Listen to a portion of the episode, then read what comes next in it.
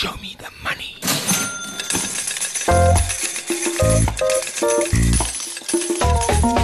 This is the Money Web Be a Better Investor podcast, picking the brains of professional investors on their investment strategies, successes, and mistakes. Your host, Ryk van Niekerk. Welcome to this brand new Be a Better Investor podcast. It replaces the old Market Commentator podcast, which I have been doing for many years. The Be a Better Investor podcast will be different as I will pick the brains of professional investors on why they choose to invest or disinvest from certain shares, the information and the data they use to make these decisions, their successes and their mistakes. Hopefully, these investors will offer a few nuggets of wisdom that will allow average um, amateur investors to improve their investment decisions and skills. The very first guest is Jean Pierre Verster of Protea Capital Management. He is a chartered financial accountant or a CFA, and he is a chartered alternative investment analyst or a CAIA. And uh, he has been applying his trade for many years. He has uh, worked for Fairtree and 361. But he is probably best known as the guy who shorted Steinhoff and African Bank before they imploded. Uh, Jean Pierre, thank you so much for joining me. In how many conversations do the Steinhoff and African Bank short positions you took emerged. Is it still on top of mind of many other investors? Yes, hi, Ryk. Thank you. Uh, it is, uh, which is quite interesting because as the years go by, obviously those events are further into the past, uh, which makes them maybe less relevant. But I would hope that they are still relevant because it indicates exactly what you will be discussing in these podcasts. And that is the process rather than the outcome of what professional investors follow. And those were two examples of outcomes which indicate that a certain process was followed. And therefore, I still believe that it's still relevant. And yes, a lot of people still refer to those two events. We'll get to the process in a minute. But you're also a chartered alternative investment analyst. What exactly uh, does that mean? It is a academic qualification that is offered by an internationally accredited association. And basically, to get the accreditation, one must have some practical experience in alternative investments, which refers to non traditional investments. Your traditional investments are equities and bonds. So, other things like hedge funds, private equity, and some people would even say property or real estate are seen as more alternative investments. And they send you a lot of information to go through, a lot of books to read through to study. There are two different exams, multiple hour exams. And if you pass the exams plus have the uh, requisite number of practical hours, uh, you can then attain the CAIA qualification. And that is something I did earlier on in my career. How many of these CAIAs are there in South Africa? I have seen the qualification around. If you go onto LinkedIn, you see quite a few people, for instance, put them uh, at the back of their surname to indicate the qualification. So I don't have an exact number for you, but there are definitely, I would guess, at least 100 uh, CAIAs in the country, and there could be substantially more. And as alternative investments have become a more popular field, those professional investors who want to gain more academic insight and a good theoretical basis to go into the alternative asset management industry have turned to the CAIA, which is more specialized when compared to, for instance, the CFA qualification, which is more broader and includes traditional asset classes as well. Let's talk about your investment process. How do you go about analyzing a company and decide whether you want to go long or short? Yes, so uh, quite a simple question and maybe a complicated answer, but I'll try to explain it as simply as I can. We follow a process, a process that I first made my personal process and is now become Protea Capital Management process, which we refer to as a quantimental process. Now, quantimental is a made up word. It's a mix between fundamental and quantitative. And it implies that two different ways in which investors or analysts generally approach the analysis of shares and is normally seen as two distinct types of approaching investment analysis, we have combined. And we use both a fundamental but also a quantitative uh, approach in our process. Regarding each one of these separately, and I'll start with the fundamental way of looking at businesses and deciding on investments. So that is what one would understand most business people would. You assess the qualitative aspects of a company. You go through the audited financial statements of a company. You read through the notes to see if there's anything strange or the accounting policies perhaps that this specific company has applied is unusual. And at the end of the day, you would specific for that company uh, build a valuation model, whether it's simple or complex, and you would get to a valuation in the traditional fundamental way of looking at a company. The other approach is quantitative in nature. And the term quantitative implies a lot of data being used. And what we do there is we use a data provider to get data points on a lot of companies. Our current universe is 10,000 companies globally. And those data points uh, include price data, market data, but also fundamental data, uh, which is the individual line items of the company. So, for instance, what are the assets, the liabilities, and the equity for each year of the history of the company?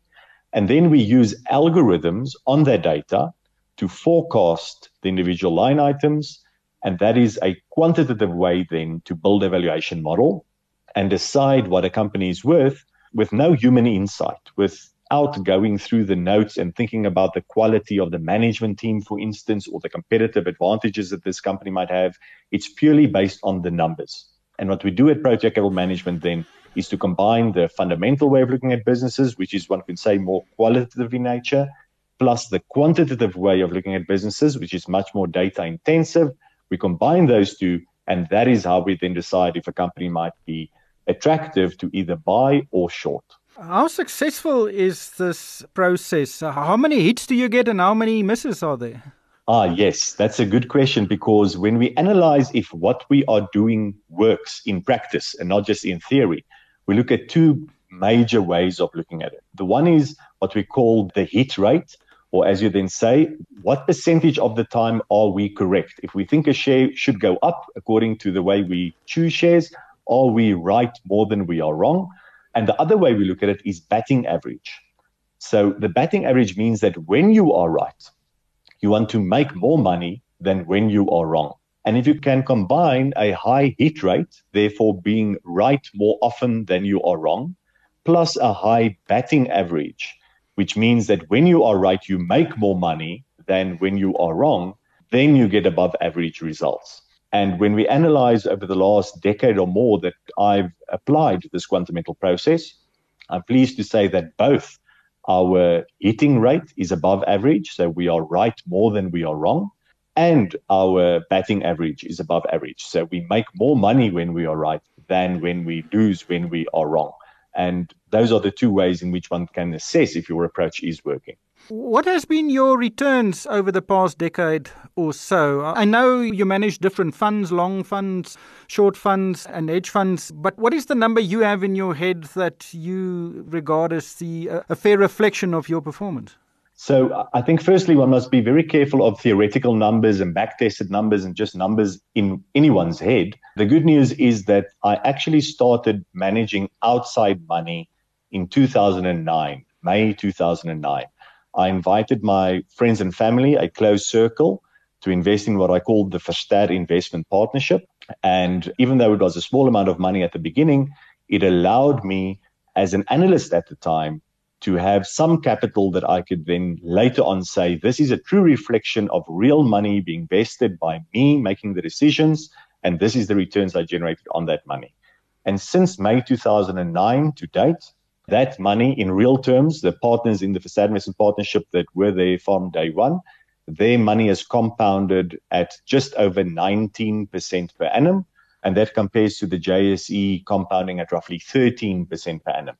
And the difference between 19% per annum and 13% per annum over a period of 12 to 13 years is quite substantial. So the partners in the partnership now have got almost 10 times the money that they invested in 2009, which is an above average return. And I'm pleased to say is a real return, a true return, not just a return in my head.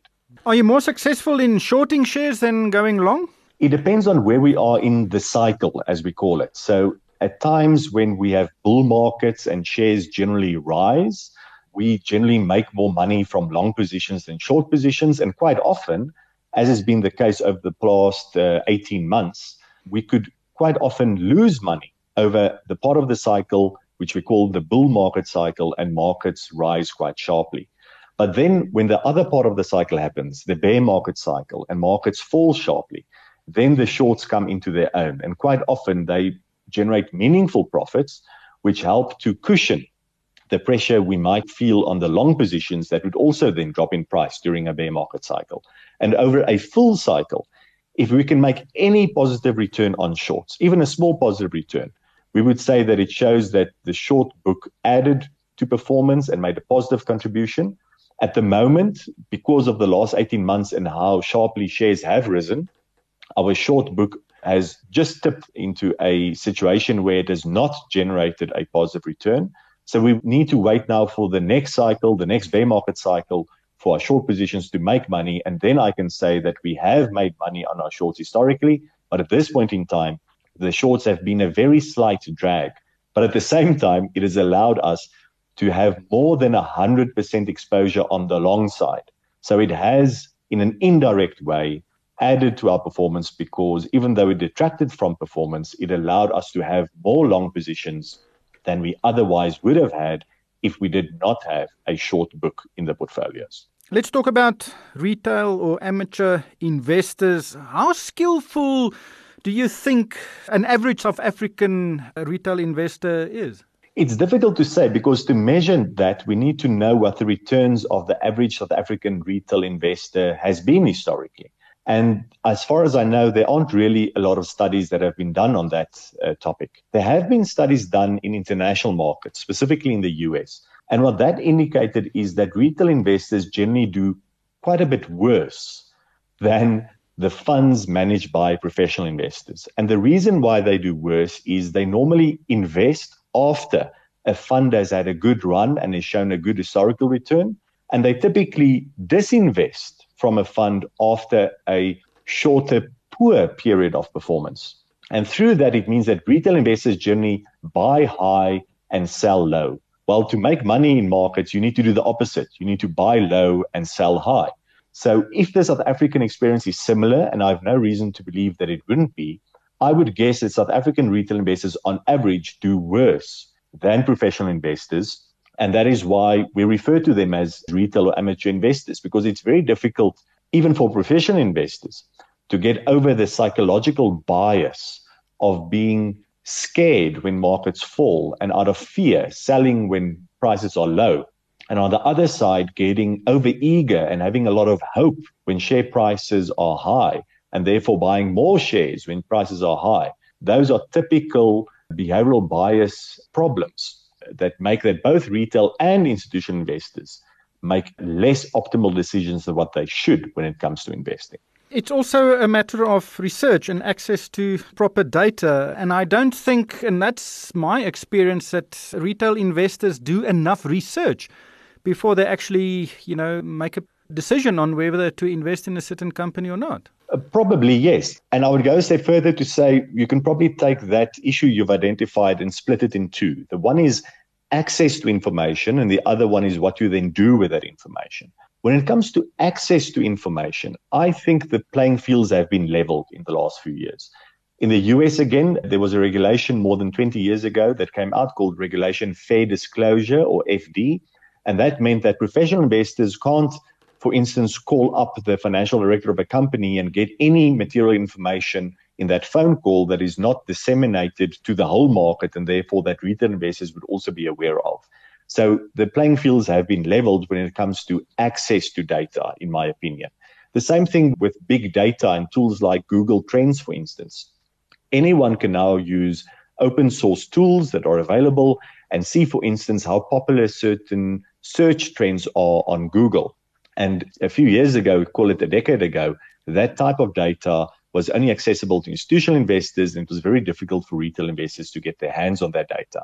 Today, that's not the case. But the second element, I think, is a bigger reason for the difference between retail and institutional investors. And that is that even though they might have access to the same data today, what they do with that data is different. And one needs to really understand data, financial results, accounting standards to interpret data correctly and do the right thing based on that data. And I think there is still a big difference between what retail investors do with data versus what institutional investors do with data that is broadly available. But not all institutional investors are equally successful. We've seen in, in recent times that many of the South African leading asset managers have actually performed quite poorly and didn't even, you know, come close to beating their own benchmarks. Why does certain investment approaches fail, especially from professional investors? True, and and I'm actually going to use two Protea funds as an example, quite an interesting example here, right? If one looks at 2021, our Protea South Africa fund performed roughly in line with the benchmark, which is the local markets index, the JSE All Share Index, while our Protea Global fund significantly underperformed the global index. And both these funds follow the same approach. So even when one follows the same approach, you can have different outcomes. And the reason for that is, again, I would call it the typical market cycle. And we've had different cycles play out on the JSE and in global markets. So the first point, an important point, is whether an institutional investor is viewed as being successful or not, quite typically has to do with where we are in the cycle and over what period one is measuring performance. And when it comes to equities, because share prices move in irrational and unpredictable ways in the short term, I would suggest that one should always look at periods of at least three years when assessing whether any investor has done a good job or not, because random things happen in shorter periods. Then, in terms of different approaches, one can use an approach that sounds like a solid approach, but also it works at different times in the market cycle. And here, the most typical approaches that are referred to are growth and value investors. And if you look again at the past two years, we've had a very interesting cycle of uh, growth investors or a growth approach doing very well from early 2020 to early 2021. And then all of a sudden, the growth approach underperforming over the past 12 months from January 2021 to January 2022, and the value approach significantly outperforming over the past year. So investors that use very different approaches, the value approach versus the growth approach, would have vastly different returns for the years 2020 and 2021. Well, one could say that both of those approaches could be seen as reasonably successful approaches over the long term. So be careful, I would suggest, by looking at the outcome of an approach over any period shorter than three years. One only sees if an approach is a successful approach if it works over a longer period than three years. What has been your best investment ever, and what has been your worst one? Wow, my best investment, I would need to go back and I would say it was in South African property companies where I bought significant long exposure to South African property companies. Probably it's now roughly 10 years ago. And importantly, even though the shares of those property companies became expensive in my mind, I held on because I viewed them as being high quality companies. And at the end of the day, they went up almost 10 times in price. And thank goodness, I also sold them near the top of the South African property market roughly five years ago. So, in terms of pure performance, that was my best trade of buying South African property companies roughly 10 years ago and selling them roughly five years ago. In terms of my worst investments, uh, two come to mind. The one is being short gold mining companies in December 2015. And you might remember that we had Nene Gate mm. happen in December 2015. That caused the Rand to depreciate sharply and our local gold mine shares to rise very sharply. And because I had shorted those shares, I incurred significant losses. The other one is actually in the past year, right, where we had exposure to significant high growth companies uh, in our global fund. And all of a sudden, in the last two months, for the months of December 2021 and January 2022, those shares have come under significant pressure. And it's been disappointing to see that some of our holdings have dropped 30% or even more. And it has had a negative effect on our funds. And I would therefore also categorize it as one of the worst outcomes of my investment career over the last 13 years or so. And then, just lastly, can you tell us what companies are you currently buying and uh, which sectors or companies are you staying away from? So, on the local side, we are still finding a lot of high quality mid cap companies that are still relatively cheap, even though their share prices have recovered over the last 18 months. We are buying those. And in global markets, I mentioned that a number of high quality growth shares have been sold off quite sharply over the last two months. I can think of companies like Netflix, which fell 30% in a day, or a company like Facebook, which has just come out with results and fell by more than 20% on the back of those results. So, those high quality, high growth companies are also what we are buying most recently. And locally, can you give us a few names? Sure, yes. Uh, we've been buying shares like Hudaco, uh, Cashbuild, Afrimat.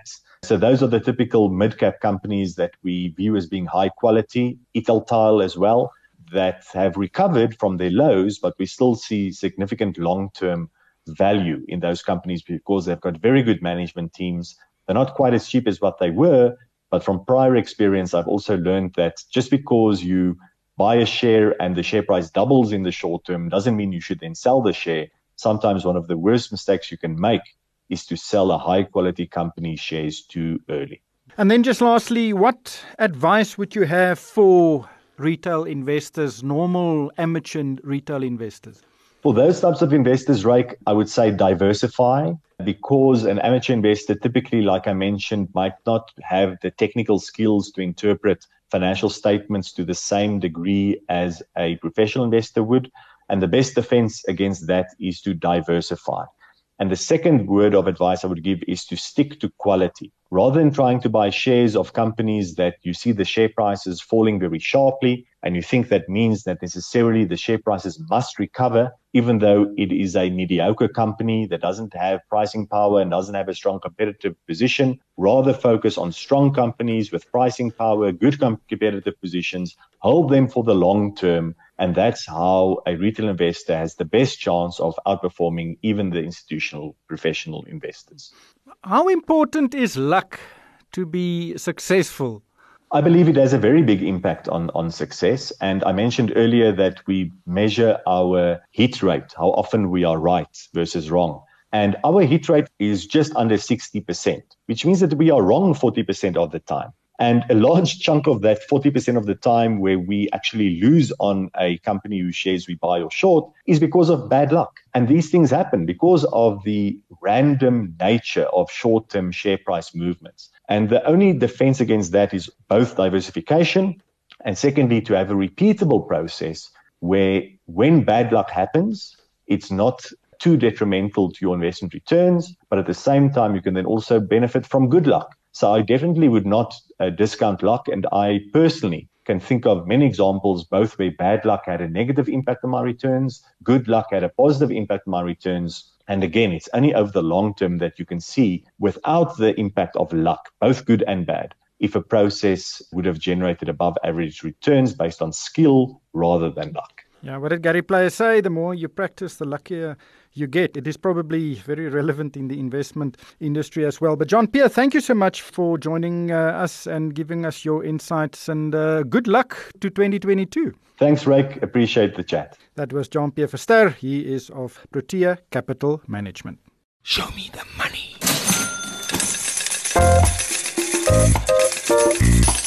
That was the Money Web Be a Better Investor podcast with Ryk van Niekerk.